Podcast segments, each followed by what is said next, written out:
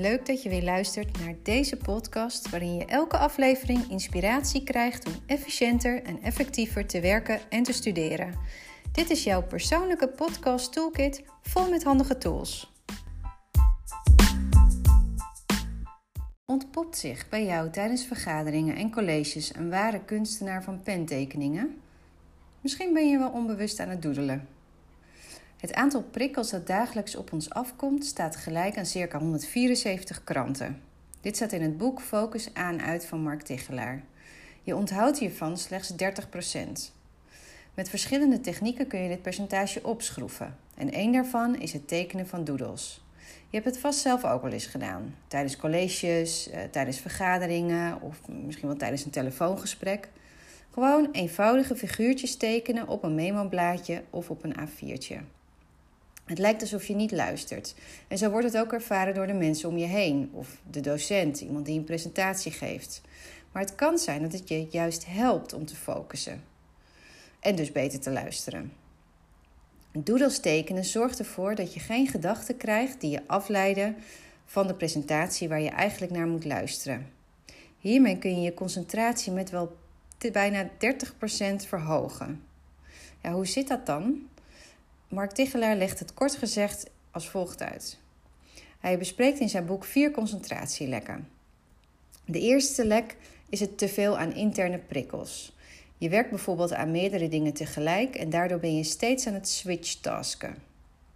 De tweede is dat je te weinig brandstof hebt. Je bent moe, je werkt te lang achter elkaar door, waardoor je niet voldoende oplaadt. De derde is een teveel aan externe prikkels. Nou, social media is hier een mooi voorbeeld van. En de laatste is te weinig prikkels. Te weinig prikkels? Ik zei volgens mij net juist dat we zoveel prikkels dagelijks uh, toegediend krijgen. Maar toch zijn er ook momenten dat het aantal prikkels te laag is. Dat zit namelijk zo. Een deel van onze taken heeft circa slechts 20% van onze hersencapaciteit nodig.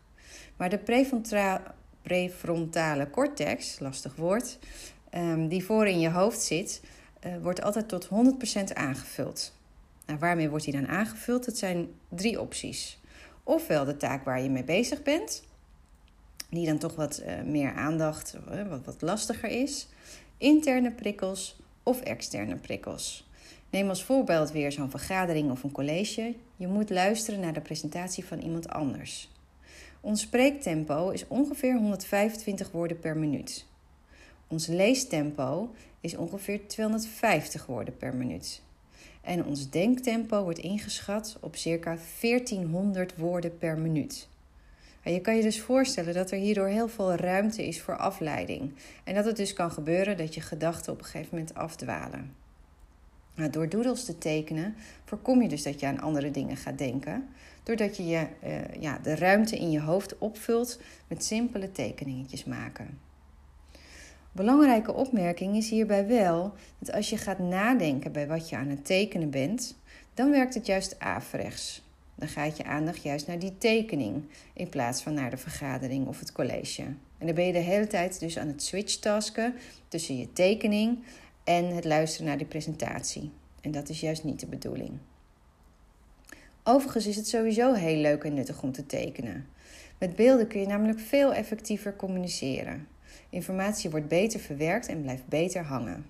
Ik heb zelf een paar maanden geleden meegedaan met een online tekenvierdaagse. Het is heel leuk daarin om te leren hoe je op een hele eenvoudige wijze de meest sprekende afbeeldingen kunt maken. Die je zowel zakelijk um, als privé, maar ook tijdens je studie kunt inzetten. Ik zou dus willen zeggen: iedereen aan het tekenen en aan het doedelen. Veel succes!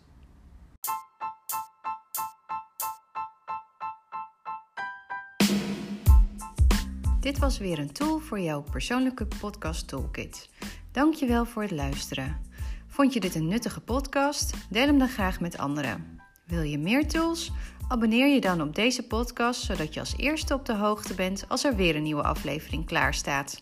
Tot de volgende keer.